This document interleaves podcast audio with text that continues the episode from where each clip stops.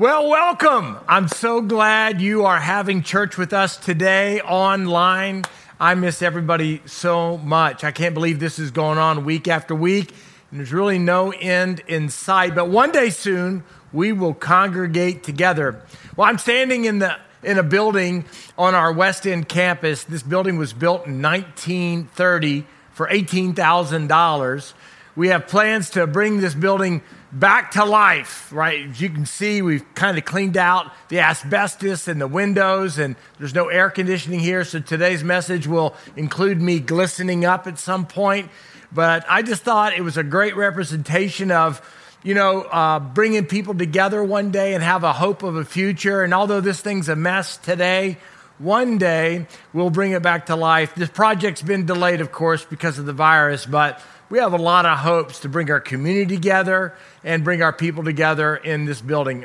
Hey, before I get started, I wanted to give a special shout out to our educators. I've been talking to a lot of teachers today or this week, and uh, they're telling me how difficult their job has become because now they're giving instruction online. I know it's hard for parents, but we can't forget that it's very difficult on teachers and administrators and principals. And I just want to say thank you so much for sticking to it. The year's almost over, and maybe you'll get a break in the summer, but uh, this is hard on everybody, including the students. But I want to thank our educators for sticking in there and helping people. Well, last week, we started this new conversation. And we started the conversation of how we're going to live our lives when this isolation is over. What, what, what is the thing that we're looking forward to? Well, we're looking forward to a lot of things vacation, right? Seeing live music or a sporting event, hugging each other, being at church together, eating at our favorite restaurant together, uh, getting our hair done, did. Is that how you say that? Get your hair did? Yeah, that kind of thing. Or your nails, or getting back to the gym, or you single people are looking forward to maybe dating again one day. There are so many things that are happening that are good during this crisis. Uh, there's so many people having more family time, more family meals, more family walks. Uh, there's time to reflect. There's time to uh, be creative. Uh, there's time to be, right? So, this, this idea that this is all bad is not true, but there's a lot of things we're going to run back to, but we're talking about what we're not going back to. So, what are we not going back to? I've talked to a lot of people. This whole pandemic has caused most of us to pray more. So there is something spiritual going on during this crisis. We're asking better questions. We're asking questions like, God, what are you doing in all this? Or more specifically, God, what are you trying to do in me? We're asking God, God, what changes do I need to make in light of this time? So so this, this, spiritually has been a great time. Here's the, here's the truth. When things are going great in our life, it's really hard to sense our need for God. Our faith becomes passive very quickly. We're all guilty about this. When we're rolling and life is good, here's what we know. We say thank you to God, but we're excited. We have a deceived notion of control that we have a tiger by the tail and life is good. But then a crisis hits and we recognize how vulnerable we are. So when things aren't going well, we turn, we tend to look at God. We, we tend to say, Oh, God, I, I'm desperate. I have this desperation. And, and so, what are we not going back to? I don't want to go back to a passive faith. That's what I, I don't want to go back to this arrogant idea that God's serving me in some way. I don't want to go back to this idea that I don't need God. I want to go back to it. I want to go back to a faith that's alive and real and powerful. I love this definition of faith in Hebrews chapter 11, verse 1. It says, Now faith is confidence. Faith is confidence in what we hope for, an assurance of what we do not see. So, in this time of pandemic, what is your, where's your faith? And what do you hope for? And what do you have assurance in? We often confuse religion with faith. When I ask you about your faith, oftentimes people will talk about their idea of what they believe or their theology or their liturgy or, or, or, or, or what, what they're doing in life that's good. But we often confuse this with religion with faith. Faith is not simply a frame of mind. Some see it this way that there's this passivity about it, a passive attribute of a Christian that we're going to wait and see what God's going to do for us. He's, what's He going to do for our promotion or our careers or when the diagnosis that we got or the depression we're struggling with or betrayal we've experienced? What's God going to do with blessings or wealth or injustice in the world? And we kind of wait and see, like God's on a parade route and we're in the stands and we're watching God. That's not people's ideal of faith. But God wants you to be in the parade, He wants you to be in the game, He wants you to be on the field with Him. We might just say, if we're tempted, I'll just wait and see what God's going to do for me, and I'll go with the flow. But this is a false definition of faith because faith is purposeful. Faith is a dependence upon God. Faith requires a surrendering. So when I talk about faith, I'm not talking about religious tradition or liturgy or church involvement. I'm not even talking about a moral code. It's not passive at all. Faith is a decision to depend on God. It's you actively putting yourself into God's care, into God's hands. But faith's confidence and assurance that comes from believing God. Now, I'm not talking about believing uh, in God, I'm talking about believing on God. This kind of faith is best built in difficult times. I know hardship allows us to kind of understand our limitations, and hardship allows us to understand how vulnerable we are. Hardship allows us to understand the world in more really a clearer way. But it's in these hardships, it's in these difficulties, it's, it's in this change that's been thrust upon us that allows us to reach out in a vulnerable way to God and say, God, we need you desperately. We need you so desperately. Now, trouble is not a new thing for Christians. In fact, the Apostle Paul had trouble. He had a lot of trouble. In fact, he describes his troubles, he writes to the church in Corinth, as a thorn in the flesh, meaning this was a trouble that did not go away. This was a trouble that just was persistent, a crisis. And he writes to the church in Corinth about his trouble. Here's what he says He says, Three times I pleaded with my Lord to take this thorn in the flesh away. But God said to me, My grace is sufficient for you. For my power, God says, is made perfect in weakness.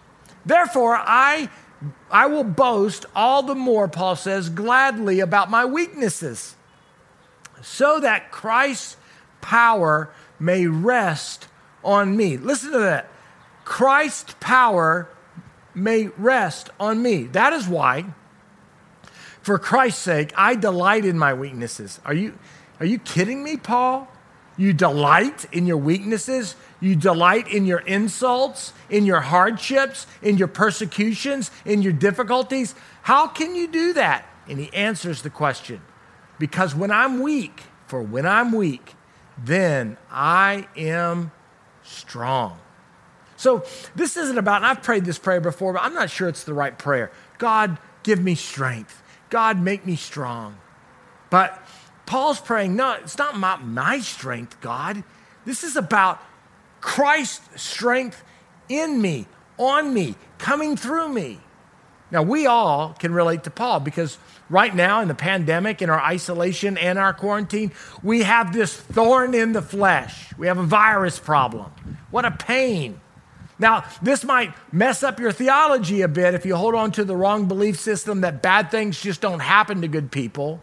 And a lot of people think that way, that bad things don't happen to good people or this is unfair. But here's the truth sin has screwed up everything. We live in a fallen world, in a broken place where good people suffer. The Apostle Paul suffered. The best person we know about in history, Jesus, suffered. So, this is an unfair world where viruses attack and unfair things happen. So we, we can't hold on to this theology that a uh, cause and effect relationship happens with God. If, if I'm good, God owes me something. No, we have to understand that God's grace is sufficient even in the most difficult of times. This is where your faith begins to really spark. This is where your faith really begins to grow. Paul's saying that when he's weak, God's strength shines forth, that there's something supernatural, there's something powerful, something divine that happened. It's not about God making you strong or me strong, it's about God's strength coming from you. Now, come on, let's be honest. I don't know about you, but there's been a there's been this weakness that we're all suffering from. There's limitations and restrictions, and there's a sense of, sense of helplessness, right? I don't like thorns any more than you do. We don't like pain. But it's in this time where we have a really a more realistic view of ourselves. We have a more realistic view of our life and the world we live in. We have a more realistic view of heaven and the world the life after this life, and we have certainly a more realistic view of God. So, this is a time when our faith can grow. This is a time when your faith can grow. I don't want to go back to a passive faith. I want my faith. I don't want to be deceived when the desperation goes away. I don't want to be deceived that I don't need God. See, here's the thing faith is the key component in this intimacy with your Creator. Hebrews 11:6 says it this way, without faith it's impossible to please God. Anyone who comes to him is what because, let me read it again. I totally screwed that up. Let me read this again. And without faith it is impossible to please God because anyone who comes to God must believe that he exists and he rewards those who earnestly seek him. So, faith is the key component of pleasing God and of making our life better because, quite frankly, it's not about your good works, it's not about your religious understanding or knowledge, it's not about your Bible skills. It's really about your dependence on God. So, in this health and economic crisis that we face, we are earnestly seeking God. We need Him so bad, and you have a sense of that because you feel vulnerable just like I do. So many need a miracle today, and you're listening to me and you're going, if God doesn't come through, I'm sunk. And I'm just going to tell you today, you're in a great position because God is going to come through. God is going to comfort you. God is going to reward you. God is going to provide for you. Hang in there. Don't you give up. So many people need a miracle. And all of us want this crisis to be over with. I'm ready. We all feel powerless to end this pandemic. We don't have the power to end this. So we need God. Now, contrast this with just a few weeks ago when we were all kind of rolling, right? When life was good. You know, it, it, a common problem for all of God's children is we get deceived into believing that we're doing pretty good on our own. Uh, our faith can get so passive so quickly. We get busy, we get distracted, we we get arrogant, we get a little disenchanted, we get lazy, we get kind of pulled away by our own sinful desires. When things are going good, and, and this, is, this is a pattern in the Old and the New Testament with all of God's children, when we, when we get passive, man, we, we get deceived to believe that we can do life without God. And this is a problem you have, this is a problem I have, and I don't want to go back to that. I don't want to go back to a passive faith. I don't want to go back to this idea that I can do this on my own. I hope God helps me, but I don't really need it. God's my plan B. No, God's my only plan. So, how do we build an active faith? Now, I want to tell you just two things real quick. Here's how you can build an active faith that when the pandemic diminishes and the panic diminishes and the, and the desperation diminishes, your spirit, your faith, your relationship with God will be even better. Here's the first thing you need you need a routine. If you're going to build your faith, you need a routine. And the reason a routine is so important is because whether times are good or times are bad, there's a go to routine that you have to remind yourself of your need for God. It's easier in times like today when life is difficult. But when life gets better, you're going to forget, and I will too. And I don't want to go back to that. So, what is your routine to grow? Growth happens as a result of when you're committed to some very basic, simple practices. Your spiritual life, your faith life, is not going to be more meaningful you, to you over time alone. Time alone, knowledge alone is not going to increase this relationship with God. You're going to know more and you're going to be more experienced, but it's an active routine that you put in place that builds a faith in God. So put some structure in your life. Put some structure. I'm not a high structure guy. I'm kind of fly by night sometimes, but I've had to put some structure in my life to build my faith. So put some structure in your life so that so that when the desperation fades you'll continue to grow in your faith. And be committed to a routine. So write down on a piece of paper here's my routine. Here's some simple things and don't overdo it. All you overachievers out there don't show off in this okay? So all you got to do is put down some simple routines. For example set aside some time when you wake up in the morning to talk to god. I mean just just set aside five, start with five minutes if you're not used to this. Just set aside. Think about your day. Think about God's goodness. Just say these words to God in the morning God, I need you. I'm not sure I feel I need you, but I do need you. I don't know what today holds. To start with five to 15 minutes. I mean, if you can do an hour, do an hour, but this is a time for you to set your day squarely in God's hands. So wake up in the morning I have to have my coffee. I sit in my chair and I have a conversation with God. It's not quite formal, but it is intimate and it is real. And I talk to God in the morning. In that time, in this routine that you're developing, you're going to talk to God. The second thing you should try to do is find your Bible.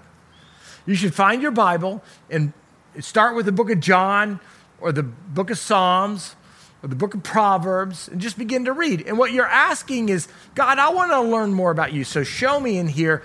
I want to learn more about God's character, God's heart, or God's desires. That's what I want. So you're learning. You're talking, you're learning. This is a key component, by the way, of any intimate relationship communication and knowledge. So, God, I want to know more about you. I, I want this routine to say, okay, I'm going to be, spend time in the Bible every day and I'm going to learn something about you. Get committed to learning. In fact, this is why small groups are so important, or our Bible college, or anything that we have. We have so many brand new online small groups right now that you can be a part of that will help you learn more about God's heart and God's character and God's desires. You can go to our website and look for the online groups. They're starting up this next week. Be a part of that.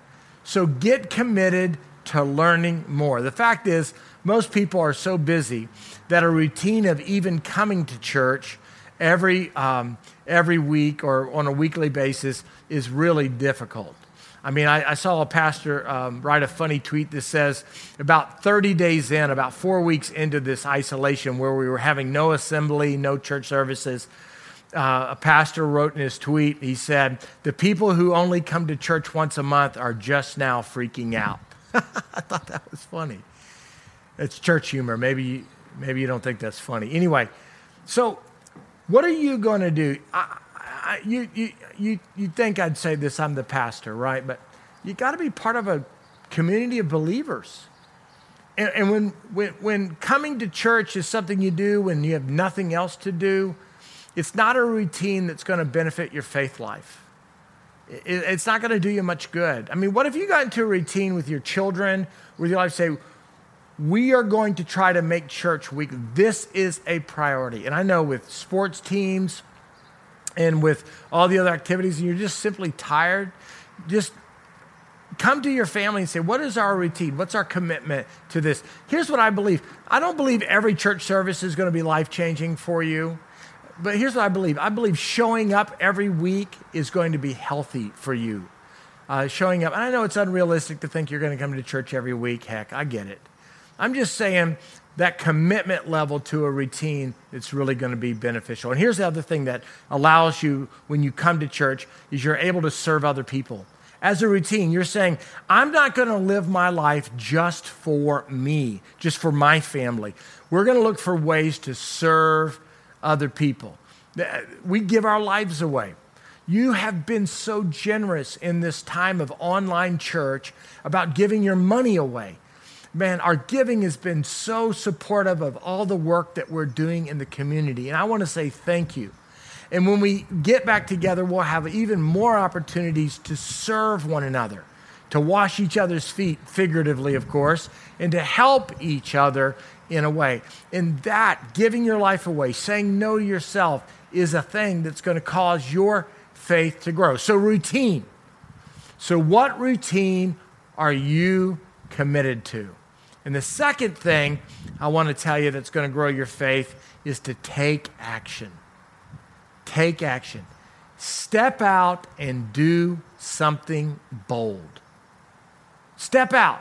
Be obedient to what you believe is the right thing. Do the thing you're uncomfortable doing. Share your story of faith with somebody, how you came to believe in God. That's uncomfortable for most people. Uh, pray out loud at a gathering that you've never done before. Just volunteer to pray out loud. And I know we're not having many gatherings, so start with your family. Or, or, or commit to give some money away. Sign up for online giving. That's very uncomfortable for people. Or here's something if you're watching me and you've, you've kind of been dancing around this idea of giving your life to Jesus Christ, the thing that you can do to take action to grow your faith is quite simple surrender to God. Believe today that Jesus Christ died for your sins on that cross and he was buried and he rose again. And this isn't about being, being a member of a church or knowing everything you need to know or even a commitment to be good. It's a surrender to God's grace. And you're going to say, This is the action step you're going to take. You're going to say, God, forgive me. I believe today. I want to be a follower of Jesus with my life. And you're going to become a Christian not, not a perfect person, but you're going to give your life. That would be an amazing action step that's going to uh, grow your faith. Here's the last one I'll, I'll hit on get baptized. Now, I know we can't do public baptisms yet, but we will. And I want you to get committed. Like, if you grew up in a high church setting, you were baptized because your parents decided for you to do that, but maybe this is your decision.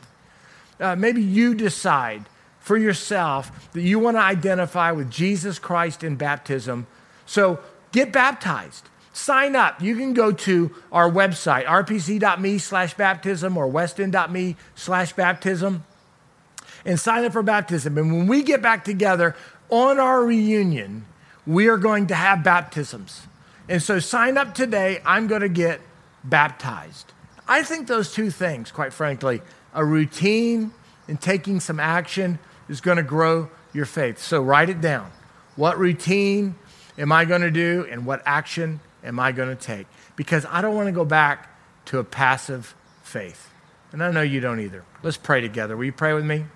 Father in heaven, thank you so much that you want us to be active and connected and to seek after you. Thank you for the Apostle Paul's confession that he had a pain in the side, that he had a thorn in the flesh, and he found or discovered or learned that your grace was sufficient for his happy life. And we want that too. We certainly want our circumstances to get better, but in the meantime, would you be all that we really need? And if you're praying right now, would you just give your life to Christ? Would you just say, God, forgive me? I've sinned. I've done my own thing. I've lived my own life, and now I feel vulnerable, and I recognize my need to know you. So, would you forgive me? And I believe today that Jesus Christ died on the cross for my sins, was buried, and rose again. And I want to follow you. And I don't really even know what that means, but I surrender. God, help us. We need your help. May we never go back to a passive faith. In Jesus' name, amen.